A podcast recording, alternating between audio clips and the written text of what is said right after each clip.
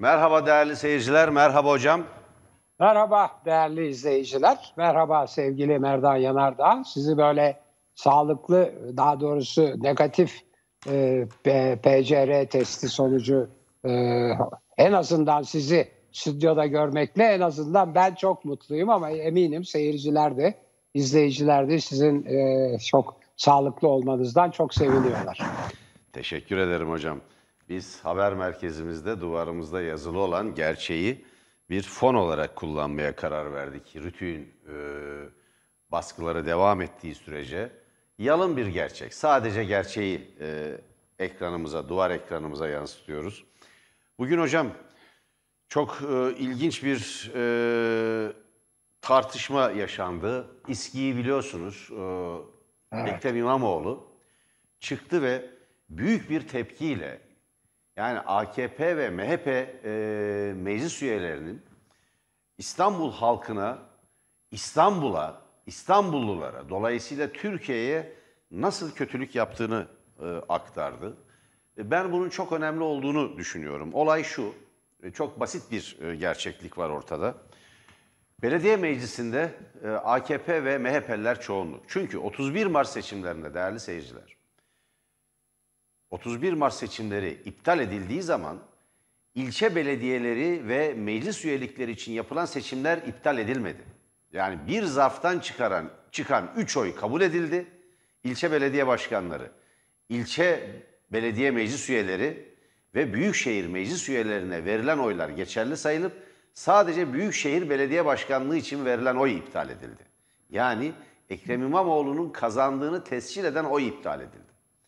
23 Haziran'da sadece İstanbul Büyükşehir Belediye Başkanlığı için seçim yapıldı ve 800 bin farkla yaklaşık 1 milyona ulaşıyor yer yer aslında bu fark. Çok büyük bir farkla, ezici bir farkla kaybettiler. Fakat ortaya şöyle bir tablo çıktı. Belediye Başkanı Ekrem İmamoğlu ama belediye meclisinde AKP ve MHP'nin toplam oyları çoğunluğu oluşturuyor. Dolayısıyla belediye meclisinden geçirilmesi gereken bütün kararları engellemeye başladılar. Bakın niyetleri halka hizmet değil. Çok ideolojik bir ön yargıyla halkın çıkarlarını, bu toplumun çıkarlarını, bu toplumun faydasına olacak, yararına olacak her şeyi engellemeye çalışan fanatik bir iktidar var ortada. Türkiye için, halk için giderek bir güvenlik sorunu haline gelmeye başlayan, bir beka sorunu haline gelmeye başlayan. Çok moda ya o beka sorunu. Ama bir beka sorunu haline gelmeye başlayan bir iktidar, bir e, AKP, MHP e, bloğuyla, bir dinci, faşizan bir ittifakla karşı karşıyayız. Halkın çıkarları umurlarında bile değil. Onların tek derdi cumhuriyeti imha edip yerine şer'i bir rejim kurmak. Anayasayı ilga etmek. Adeta, adeta bir e, ne diyelim mevcut anayasal düzeni ortadan kaldırmaya çalışan bir örgüt gibi davranıyorlar. Başka bunun izahı olmaz. Şimdi halkın lehine bir şey istiyorsunuz. Mesela ekmek büfelerini, halk ekmek büfelerini yaygınlaştıralım diyorsunuz. Hayır oy kullanıyorlar. Ya halka ucuz ve kendi semtinde ekmek ulaştırmaya çalışıyorsunuz. Ya bunu yapalım diyorsunuz. Ve bu büfeleri de öncelikle işte şehit yakınlarına ve muhtaç olan ailelere yani e, yetim çocuklara yani eşi e, eşini kaybetmiş, e, evinin başka bir geçimi olmayan, dolayısıyla yaşama katılarak üretici olabilecek ve sadakaya muhtaç olmadan kendi hayatlarını onurlu bir şekilde sürdürecek imkanı sunacağız diyorsunuz. Buna hayır diyorlar.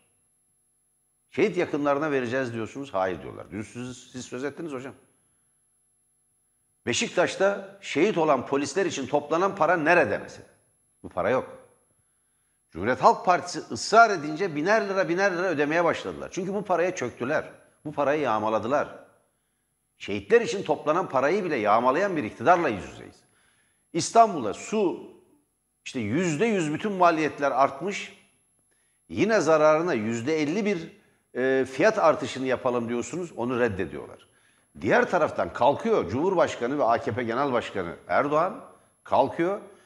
Dünyada halkına ucuz elektrik veren, en ucuz elektrik veren üç ülkeden biriyiz diyor. Avrupa'da pardon. Ya Avrupa'da asgari ücret neredeyse 40 bin lira birçok ülkede. 40 bin lira. Onların ödediği elektrik faturası asgari ücreti yüzde biri, yüzde ikisi bile değil, yüzde biri ikisi bile değil. Burada insanların asgari ücretinin neredeyse yüzde yirmi beşi, otuzunu elektrik faturası olarak ödüyorlar. Böyle bir zihniyetle kafa yapısıyla karşı karşıyayız. Bugün bir basın toplantısı vardı hocam. Biz de muhabir arkadaşlarımız aracılığıyla izledik. Tele1 de oradaydı. Ekrem İmamoğlu'nun e, İngiliz Büyükelçisiyle e, görüşmesi ve e, onunla işte Boğaz'da bir e, yerde yemek yemesi ki başka yerde nerede ağırlayacaksınız? İşte İstanbul'un belli başlı restoranları var. Bir büyükelçiyi ağırlıyorsunuz ve İstanbul'un e, belediye başkanısınız. Bunun üzerinden fırtınalar koparıldı. Şimdi arkadaşlar ekrana getirecek. Bakın. Ankara'nın ünlü bir Amerikan büyükelçisi vardır. İngiliz büyükelçisiyle siz İstanbul Belediye Başkanı olarak görüşüyorsunuz. O Ankara'nın ünlü eee büyükelçisini siyasetçiler ve tarihçiler hatırlayacaktır. Tam ekran verelim. Değerli seyirciler bu, hocam siz de gayet iyi biliyorsunuz. Abramovtis. Abramovis'in Amerika Birleşik Devletleri Ankara Büyükelçisi olduğu dönemde birçok kez İstanbul Büyükşehir Belediye Başkanı Recep Tayyip Erdoğan'la ve Abdullah Gül'le görüştüğünü, AKP'nin örgütlenmesini, organize edilmesini bizzat teşvik ettiğini ben kitabımda kanıtlarıyla ortaya koydum. Bir ABD projesi olarak AKP kitabında. Siyaseti yakından izleyenler bunları çok çok çok iyi bilirler. İslamcı çevreler e, Abramovtis'i gayet iyi bilirler. Peki, peki şimdi bakın o dönemde bir aydınlık gazetesinin, bugün iktidarı destekleyen aydınlık gazetesinin kapağını getirin arkadaşlar. Ne diyor? Abramovtis Tayyip'i Erbakan'ın yerine hazırlıyor. Bu görüşmelerden birinde, bu görüşmelerden birinde e, sıkı durun şimdi okuyacağım. Abramovtis diyor ki bakın e, e, Erdoğan temkinli yanıt veriyor. Abramovtis bir e, aydınlık gazetesinden aktarılana göre ki e, bu e, haberi e, daha sonra alıntılayan bir başka gazeteci adeta kehanet niteliğindeydi ve gerçekleşti diyor. Büyük bir başarıyla İstanbul Belediyesi'nde belediye başkanı olarak İstanbul Belediyesi'ne damganızı vurdunuz. Elbette kendinizi ulusal ölçekte bir siyasi figür olarak tanınma yolunda bulunuyorsunuz. Bence bunun gereğini yapmalısınız diyor. Erdoğan da diyor ki iddiaya göre, Aydınlık Gazetesi'nin iddiasına göre, yazısı haberine göre o dönemde. Ben herhangi bir ki yalanlanmış ve tekzip edilmiş değil onu da belirtelim bu haber. Ben herhangi bir bakanlık mücadelesi ya da Refah Partisi liderliği için ardıllık mücadelesi, adaylık mücadelesine girmek istemiyorum. Böyle bir niyetim yok. Abramovtis devam ediyor. Burada niyetinizden bahsetmiyoruz. Bu ülkenizin yararınadır. İstanbul Orta Doğu'nun başkentidir. Bu şehri yöneten e, insan rolünde parladığınızı gördük. Böylece Türkiye için çok şey yapabilirsin. Her halükarda bunu liderlik olarak düşünmeyin ama üzerinize düşen rolü oynayın diyor. Ya çok enteresan, çok çok ilginç. Şimdi Abramovtis Nisan 1994'te Ertuğrul Özkök'e yaptığı, Ertuğrul Özkök'le yaptığı bir görüşmede, röportajda daha akıllı ve şehirli görünen Tayyip Erdoğan, Erdoğan'ı Erbakan'a, Erdoğan Erbakan'a tercih ettiğimiz kişidir diyor. Bakın. Daha akıllı ve şehirli görünen Tayyip Erdoğan. Erbakan'a tercih ettiğimiz kişidir diyor. Peki kim bu ABD'nin Ankara Büyükelçisi? Daha önce nerede çalışmış? Amerikan Dışişleri Bakanlığı İstihbarat ve Analiz Biriminin eski başkanı. CIA'de yani Merkezi Haber Alma Örgütü CIA yani CIA'de en üst düzey görevlerde bulunmuş CIA başkanlığı için adı geçmiş ama Ankara'ya büyükelçi olarak atanmış. Başka bir sicili daha var Abramovit'in. 1980'de Tayland'da bir darbeyi doğrudan organize ediyor. Ve Tayland'ın eski başbakanı, devrilen başbakanı doğru telaffuz edebiliyor muyum bilmiyorum ama e, Çoramman kendisini şöyle tarif ediyor. Bir ülkeyi yönetmeyi, perde arkasından yönetmeyi seven adamdır diyor. Peki, Sayın Ekrem İmamoğlu'nun İngiliz e, Büyükelçisiyle sadece görev sınırları içinde ve Türkiye'nin siyaset planlamasıyla ilgisi olmayan ve kamuoyuna açıklanan görüşmesini MOBESE kameralarından takip edip, onları bir güvenlik riskine sokarak takip edip, ardından birçok spekülasyon üreten yandaş medya ve kimi e, siyaset e, tacirlerine buradan basit bir soru soruyorum ve hocam hemen size sözü veriyorum. Bu tabloya baktığımızda ki Abdullah Gül'le de görüşmeleri var. Abramovitiz ile Abdullah Gül ve Recep Tayyip Erdoğan arasındaki görüşmeleri nereye koyacaksınız? Hem parti kurduruyorlar, hem iktidara taşıyorlar, hem Türkiye'nin geleceğini planlıyorlar. Neredeyse şeye, e, diliniz varsa neredeyse Ekrem İmamoğlu'na casusluk yaptı diye suçlayacaktınız. Buyurun hocam biraz uzattım kusura bakmayın lütfen. Estağfurullah rica ederim. Gayet iyi gayet iyi. Şey, o bakımdan bugünkü tabii, öfkesi evet. çok yerindedir ee, Ekrem İmamoğlu'nun. Son derecede haklıdır hocam. Ön adı Morton. Morton Abramovitz. Abramovitz. Abramovitz. Abramovitz, evet, evet. Abramovitz önemli bir evet, e, Amerikan büyükelçisi tabii. Ben e, değerli izleyicilerimizin e, dikkatini evet. Evet, dikkatini bir e, yeni duyduğum muhtemelen bugün dün filan vefat etti. Çok önemli bir e, ilahiyatçı kadının, bir ilahiyatçı profesörün e, üzerine dikkatini çekmek istiyorum izleyicilerimizin. Neda Armaner, Profesör Neda Ermener 1920 doğumludur. Yani 102 yaşında e, aramızdan ayrılmış olduğu anlaşılıyor. E, müthiş bir kadındı. E, hukuk fakültesinden eğitimine başlıyor. İlahiyatta devam ediyor. Öğretmenlikle falan e, sürdürüyor mesleğini ve fevkalade e, e, mükemmel bir dini anlayan, anlatan, dini anlatma anlamında bilim kadını oluyor. Yani din bilimi tabii din üzerine bilim e, dini anlatan bilimdir. Dinin tarihidir, dinin bilgileridir, belgeleridir. E, efendim e, işte kutsal kitaplarıdır, onların analizidir vesaire vesaire. E, onun dışındakiler tarikattır biliyorsunuz. O tarikatlar başka bir şeydir. Onlar bilimi reddeder. Sorgulamak yok, sorgulamak yok. İnanmak var derler. E, zaten sorguladığın zaman artık sen inançtan sapıyorsun derler. Son günlerde tekrar edildi bu zaten. E, inanç, e, inanç sorgulamamaktır ve bilmemektir anlamına geliyor neredeyse. Şeyine e, itaat edeceksin, kendini bir ceset gibi onun emrine vereceksin ve işte falan falan. Neda Armaner bu açıdan gerçekten bilim, bilimini, İslam dininin, İslam inancının, Müslümanlığın bilimini yapan bir kadındı.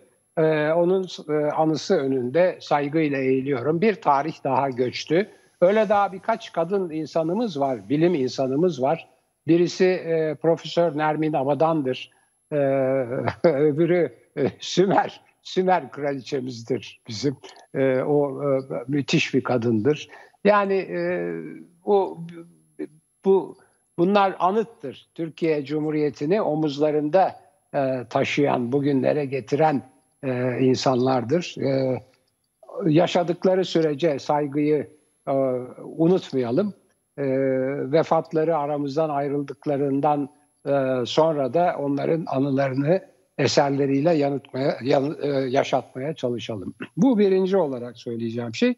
İkincisi e, izleyiciler dediler ki ya hoca dün çok sen bir sürü e, sayı söyledin, oran söyledin işte bilmem e, dergilerin toplamı bilmem kaç trilyon dolarmış, bilmem işte şu kadar e, satıştan elde edilmiş, milli gelirde bu kadarmış filan. Ya çok karıştı onları izleyemedik filan dediler. O zaman ben bir cümle söyleyeyim size. Ee, değerli izleyiciler, 20 yılda bu iktidarın harcadığı ve şu anda tam takır ettiği hazine, tam takır. Yani harcayıp bitirdiği, bize bize açlık, karanlık ve soğuk bıraktı. Yani biz açız, karanlıktayız ve soğukta yaşıyoruz. Ülke olarak, toplum olarak sorunumuz açlık, karanlık ve soğuk. Hazinede tam takır. Demek ki 20 yılda bir takım paralar alınmış ama o paralar bizim refahımız, bizim aydınlığımız, bizim ısınmamız için harcanmamış. Tamam.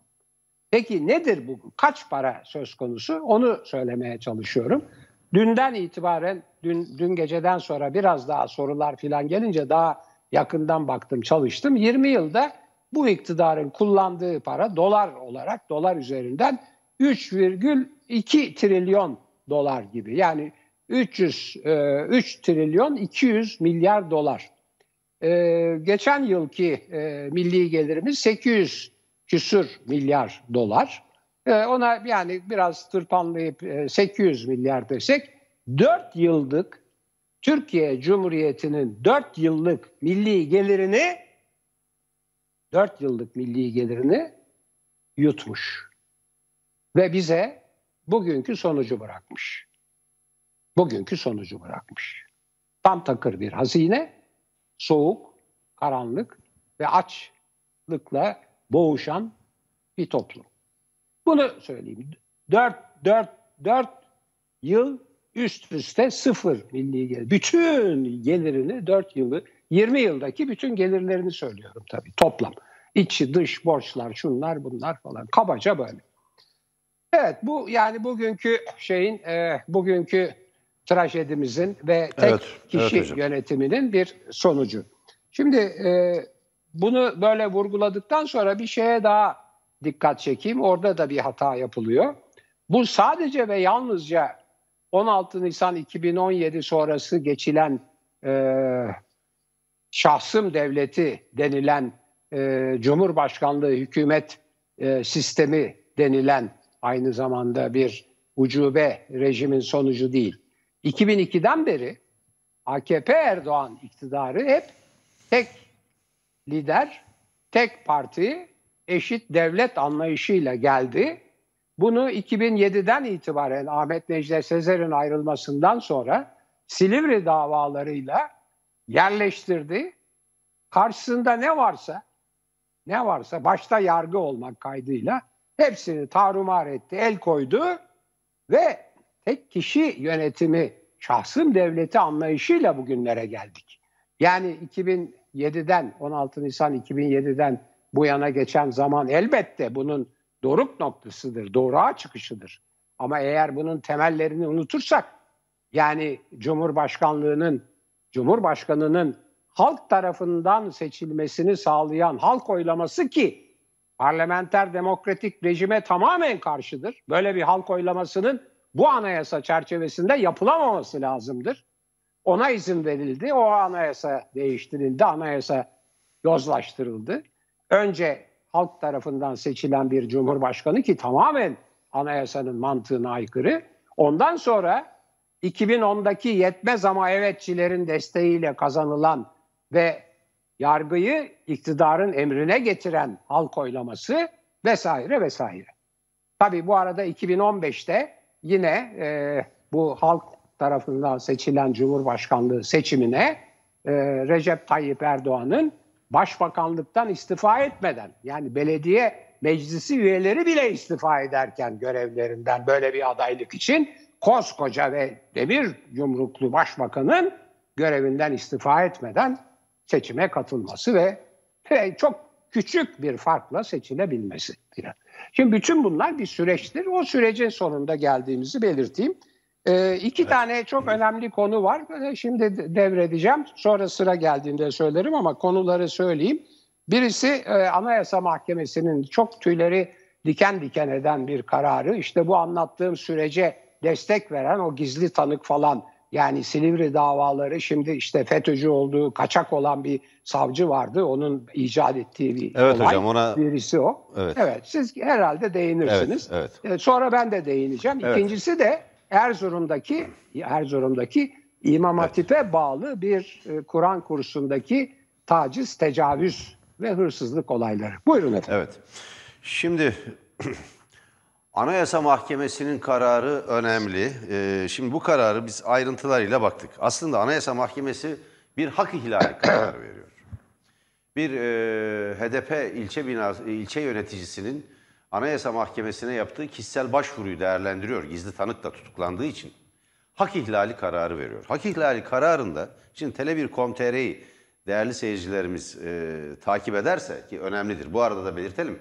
E, şu anda Tele1'in yayınları, yani televizyon yayınları YouTube kanalımızdan da e, izlenebilir ve YouTube kanalımızda yorumları açıktır. Bir sütunda bütün seyircilerimiz yorum, yorumlarını, görüşlerini, eleştirilerini oradan bize iletebilirler. Şimdi bu ilçe e, yöneticisinin e, başvurusunu olumlu değerlendiren Anayasa Mahkemesi hukuka, adeta demokrasiye bir tuzak kuruyor. Olumlu değerlendiriyor şu nedenle. Tutuklanmasını gerektirecek somut deliller yoktu diyor. Yani gizli tanığın varlığına kategorik olarak karşı çıkmıyor Anayasa Mahkemesi.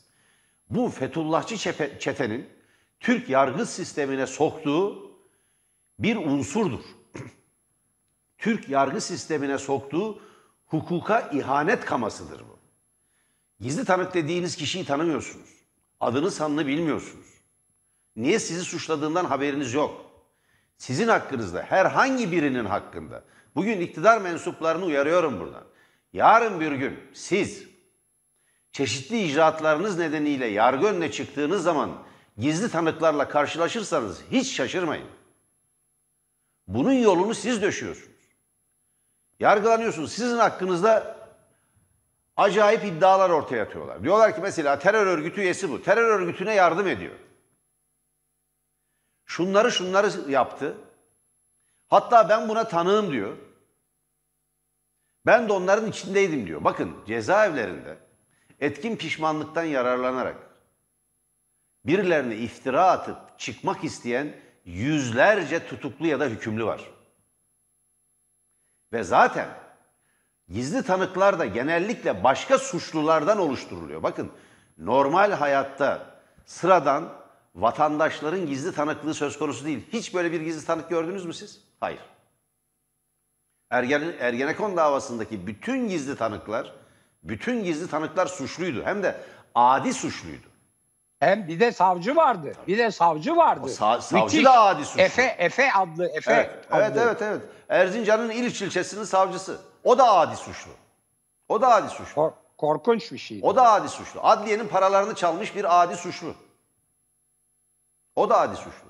Genel kadın satıcıları, küçük yaştaki kız yeğenlerini fuhuşa zorlayanlar, hırsızlar, gaspçılar Ergenekon davasında getirildi. Türk Silahlı Kuvvetleri'nin onurlu askerleri, subayları, generalleri, onurlu akademisyenler, onurlu gazeteciler bu ülkede bu ülkede laikliği, demokrasiyi, cumhuriyetin ve insanlığın ilerici kazanımlarını korumak için mücadele eden aydınlarının karşısına diktiler.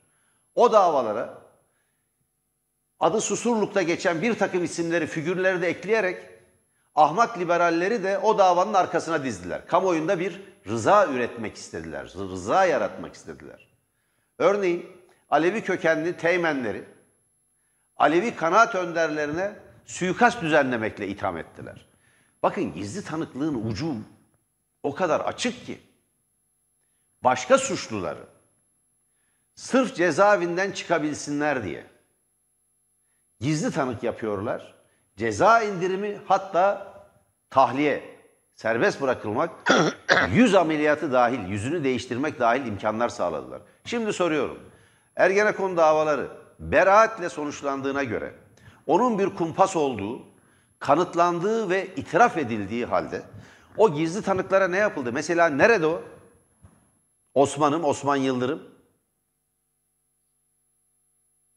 Hani halk arasında onun bir deyimi vardır ama ben burada onu ifade etmeyeceğim. Çevresindeki kadınları fuhuşa zorlayan o Osman'ım nerede?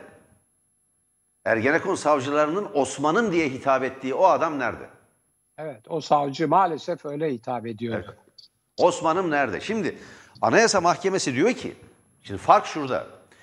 Eğer somut delillerle destekleniyorsa gizli tanıklar olabilir diyor. Gerekçeli kararında Anayasa Mahkemesi buna kapı açmış değerli seyirciler. Olay bu. Bakın tam ifadeyi söylüyorum.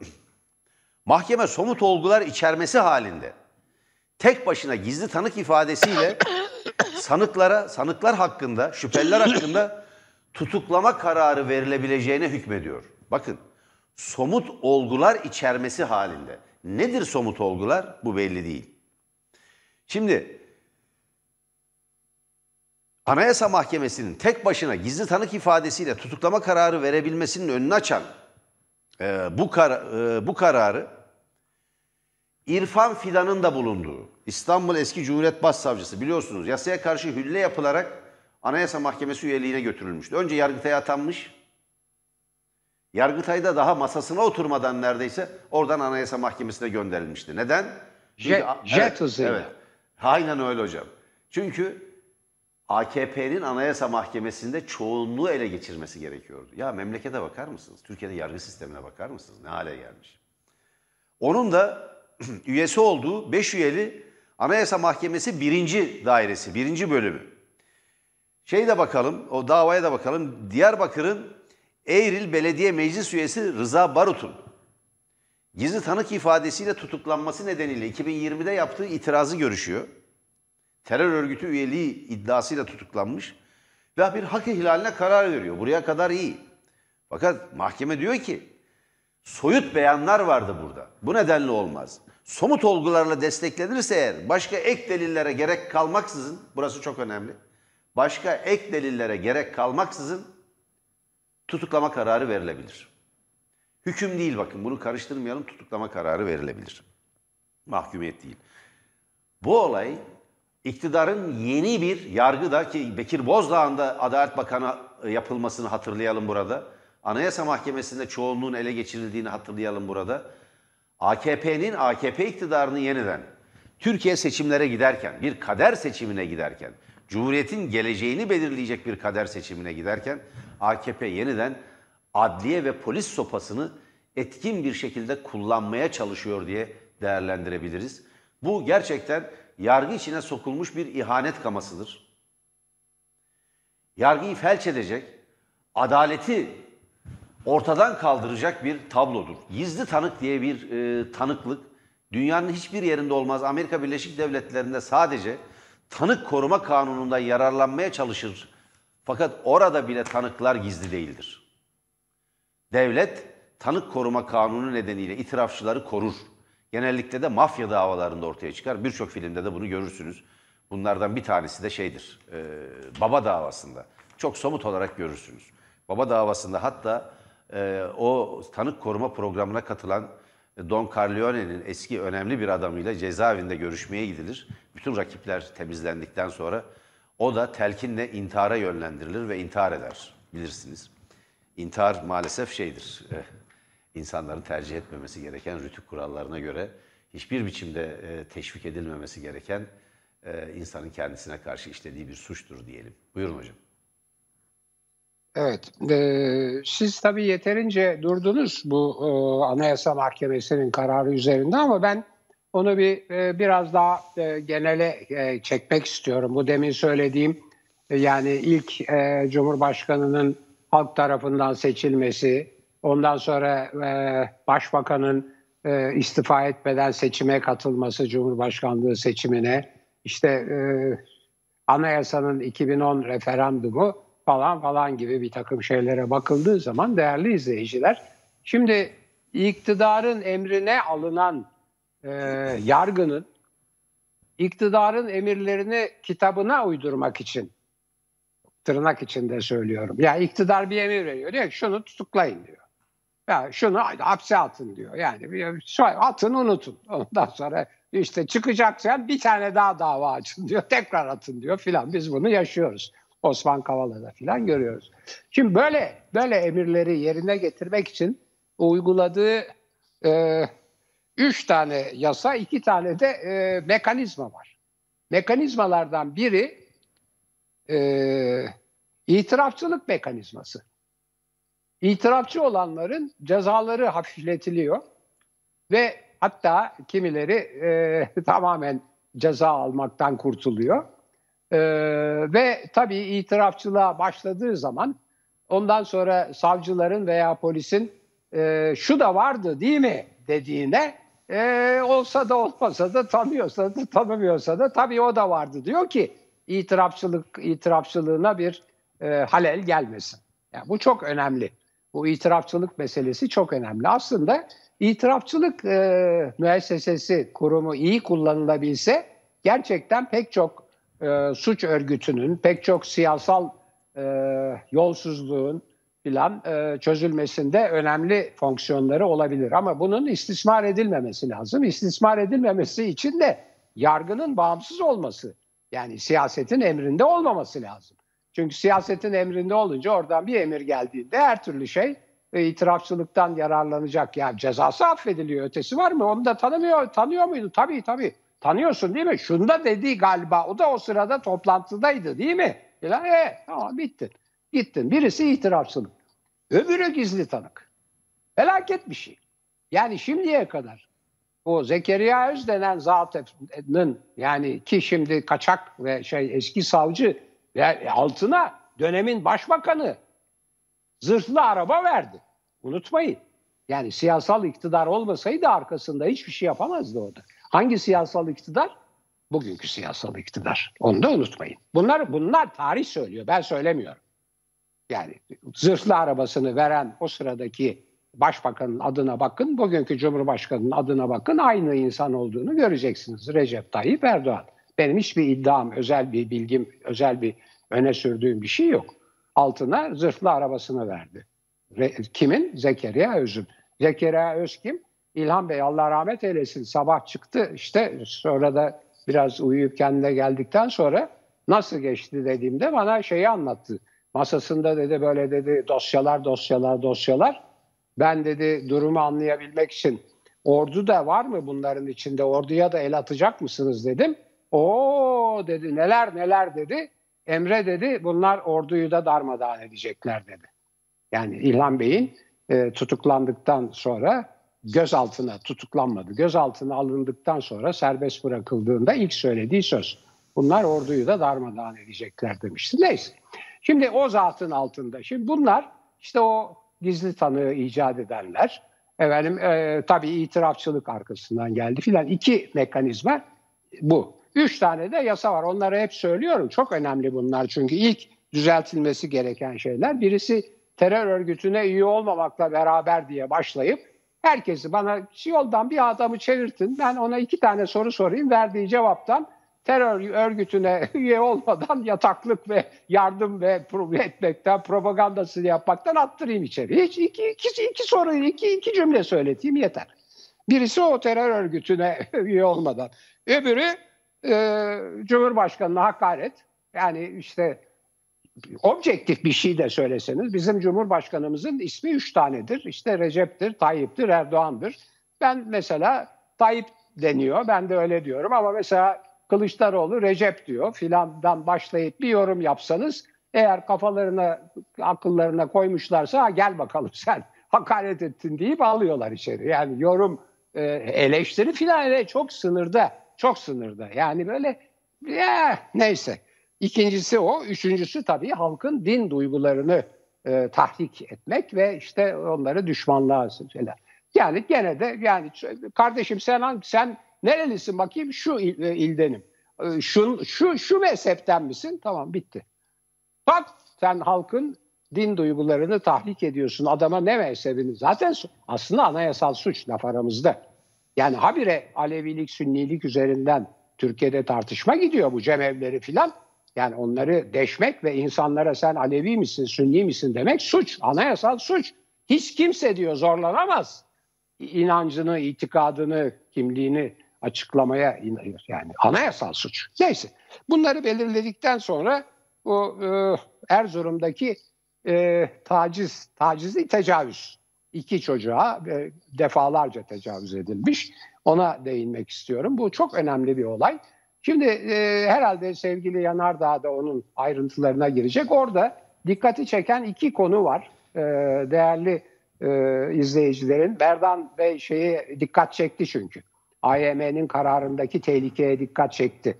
Yani kabul edilebilir sayıyor e, şeyi e, gizli tanık ifadelerini tutuklamak için tutuklama gerekçesi olarak belli koşullar diyor ama o belli koşullar yaratılır. Hiç, hiç kimsenin kuşkusu olmasın. Hiçbir koşul olmadan atıyorlar içeri ya. Yani bir defa. Neyse. Şimdi birincisi oydu. Öbürü de işte bu e, iki şeydi. E, gizli tanık ve itirafçılık meselesiydi. Şimdi bu şeyde de Erzurum'daki olayda iki noktaya dikkat çekmek istiyorum. Birisi bu Kur'an kursunun sıkı durun Diyanete bağlı olması. Bu çok önemli. Yani merdiven altı değil. O çocuğun genç arkadaşın tıp öğrencisinin intihar ettiği yurtun yurdun olduğu gibi böyle ne ödüğü belirsiz işte e, evler, kiralar vesaire yurttu değildi, kayıtlıydı filan merdiven altı filan bazı Kur'an kursları öyle tarikatların Kur'an kursları gizlice yapılıyor veya güya sertifikalı falan öyle değil. Resmen Diyanet İşleri Başkanlığı'nın Erzurum'daki Kur'an kursu. Yani insanların gönül rahatlığıyla devlete emanet ettikleri çocuklarını verdikleri bir Kur'an kursu. Birinci işaret etmek istediğim nokta o. Şimdi ikinci işaret etmek istediğim nokta bu Merdan Yanardağ konuşurken aklıma geldi. Hep diyorum ki o konuşunca benim çağrışımlar böyle nasıl üşüşüyor bir bilseniz neler var. Şimdi ilginç o Baba filminden bahsedince ben de bu Erzurum'u söyleyeceğim diyorum. Hemen aklıma Spotlight adlı film geldi. Şimdi Spotlight filmi e, Katolik e, mezhebinde, Hristiyanlığın Katolik mezhebinde maalesef, maalesef Katolikler beni bağışlasın bu bir tarihsel gerçek. Çok yaygın olarak iddia edilen ve maalesef görülen pedofili yani e, çocuk e, tecavüzcülüğü resmen e, meselesi üzerine çevrilmiş bir film. Şimdi bu filmle bu filmle e, Erzurum'daki olay arasında çok önemli bir ilişki var. Onu vurgulamak istiyorum. İkinci dikkat çekmek istediğim nokta o zaten. Birisi ima, e, şeyin e, Diyanet İşleri Başkanlığı'nın bir Kur'an kursu olması. İkincisi de hadi şimdiden söyleyeyim filmi sonradan şimdiden atıf yap söyleme atıf yapmak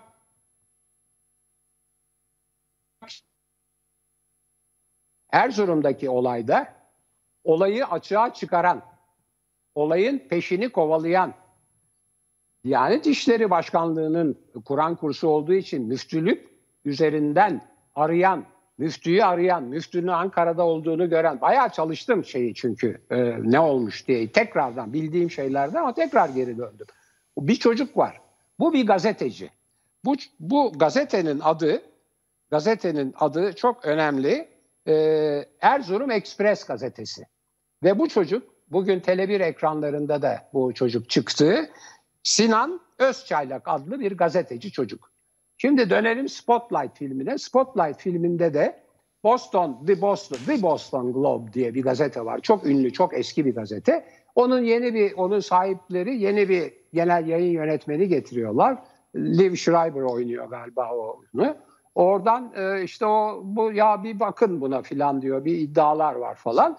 E, bir takım halinde Mark Ruffalo diye benim çok sevdiğim bir hem de çok çevreci, çok şey böyle vegan filan bir aktör vardır. O, o, o onun oynadığı bir başka gazeteci e, rolü var. O düşüyor işin peşine. E, onun e, gerçek adı da o da galiba Michael Michael Rezen filan gibi bir şey.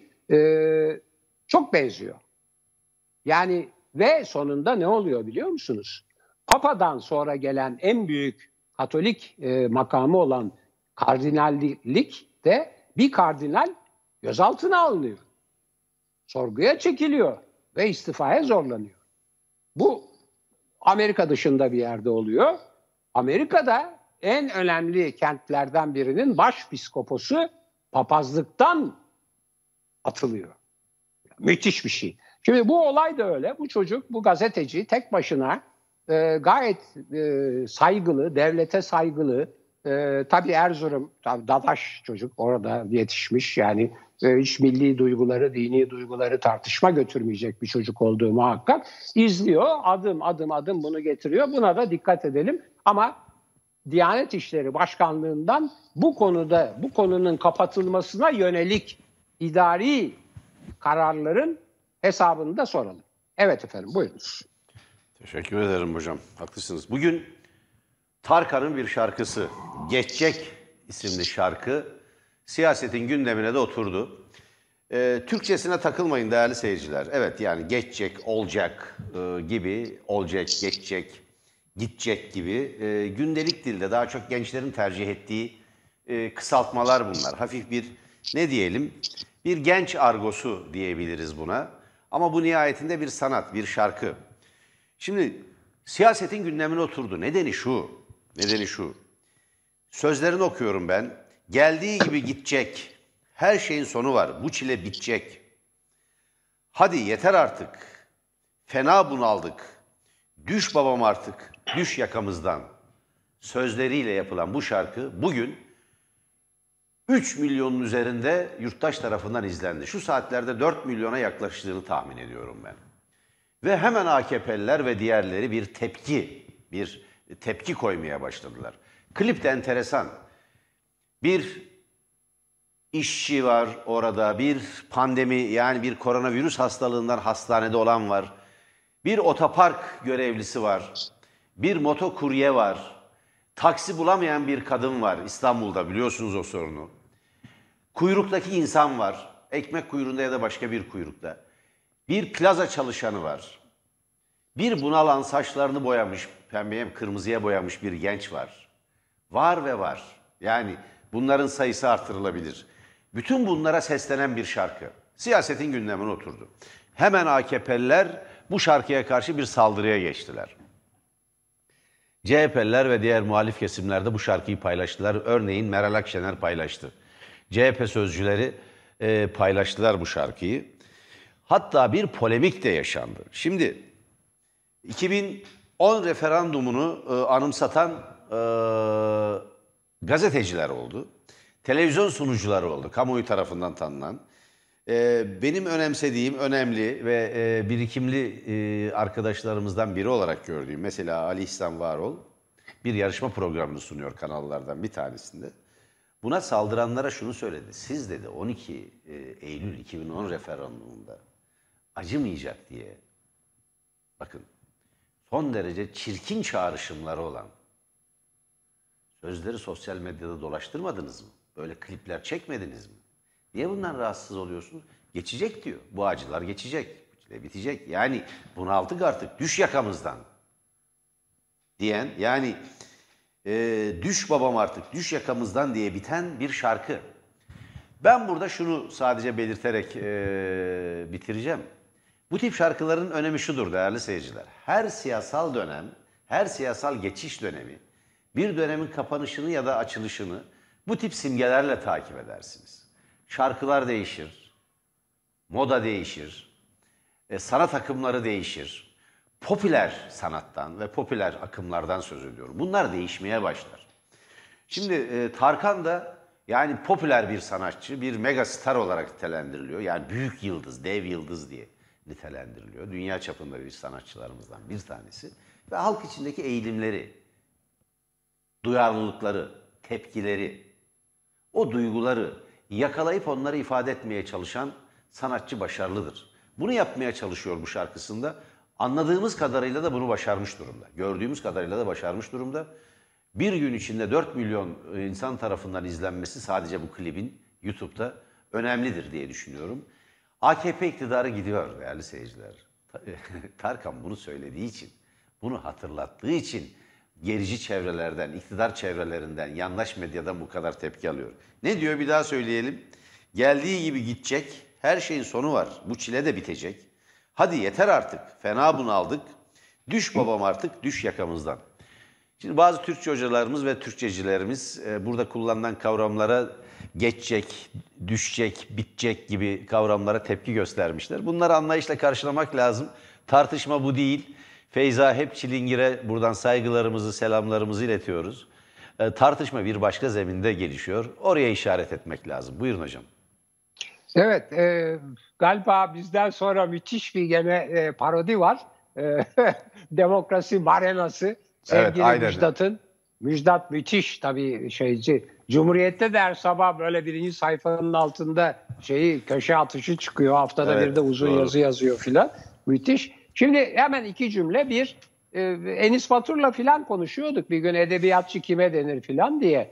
E, işte e, yani çağını ve insanını en iyi yansıtan yazar falan gibi de böyle tanımlar çıktı. Sanatçı da öyledir. Çağını ve insanını en iyi yansıtan sanatçı, sevilen sanatçı. Öbürü de başarılı edebiyatçı. Çağını ve insanını. Evet. Tarkan'ın gözlerinden öpüyorum. Evet. Değerli seyirciler bizden hemen sonra demokrasi marenası var. Müjdat Gezen. Rütü'ye, Rütü'nün demokrasi arenasını yasakladığı günlerden biri. Bugün demokrasi arenası yok. Maalesef yok. Maalesef yok. İktidarın bir sansür ve baskı aygıtı olarak çalışan Rütü'yü buradan bir kez daha protesto ediyorum. Bizimle dayanışma içinde olan, bize destek olan bütün yurttaşlarımıza, bütün dostlarımıza sonsuz teşekkürlerimizi iletiyoruz bütün Tele1 çalışanlar olarak. Demokrasi Marenası hemen 18 dakikadan sonra başlıyor. Demokrasi Marenası'nı kaçırmayın. Müjdat Gezen'i izleyin. Size sürprizleri var. Hoşçakalın. Evet. Şerefinize, namusunuza, haysiyetinize, önce sağlığınıza, sonra varsa paranıza da sahip çıkın. Milletvekillerine ve Cumhurbaşkanı'na da bunu hatırlatın.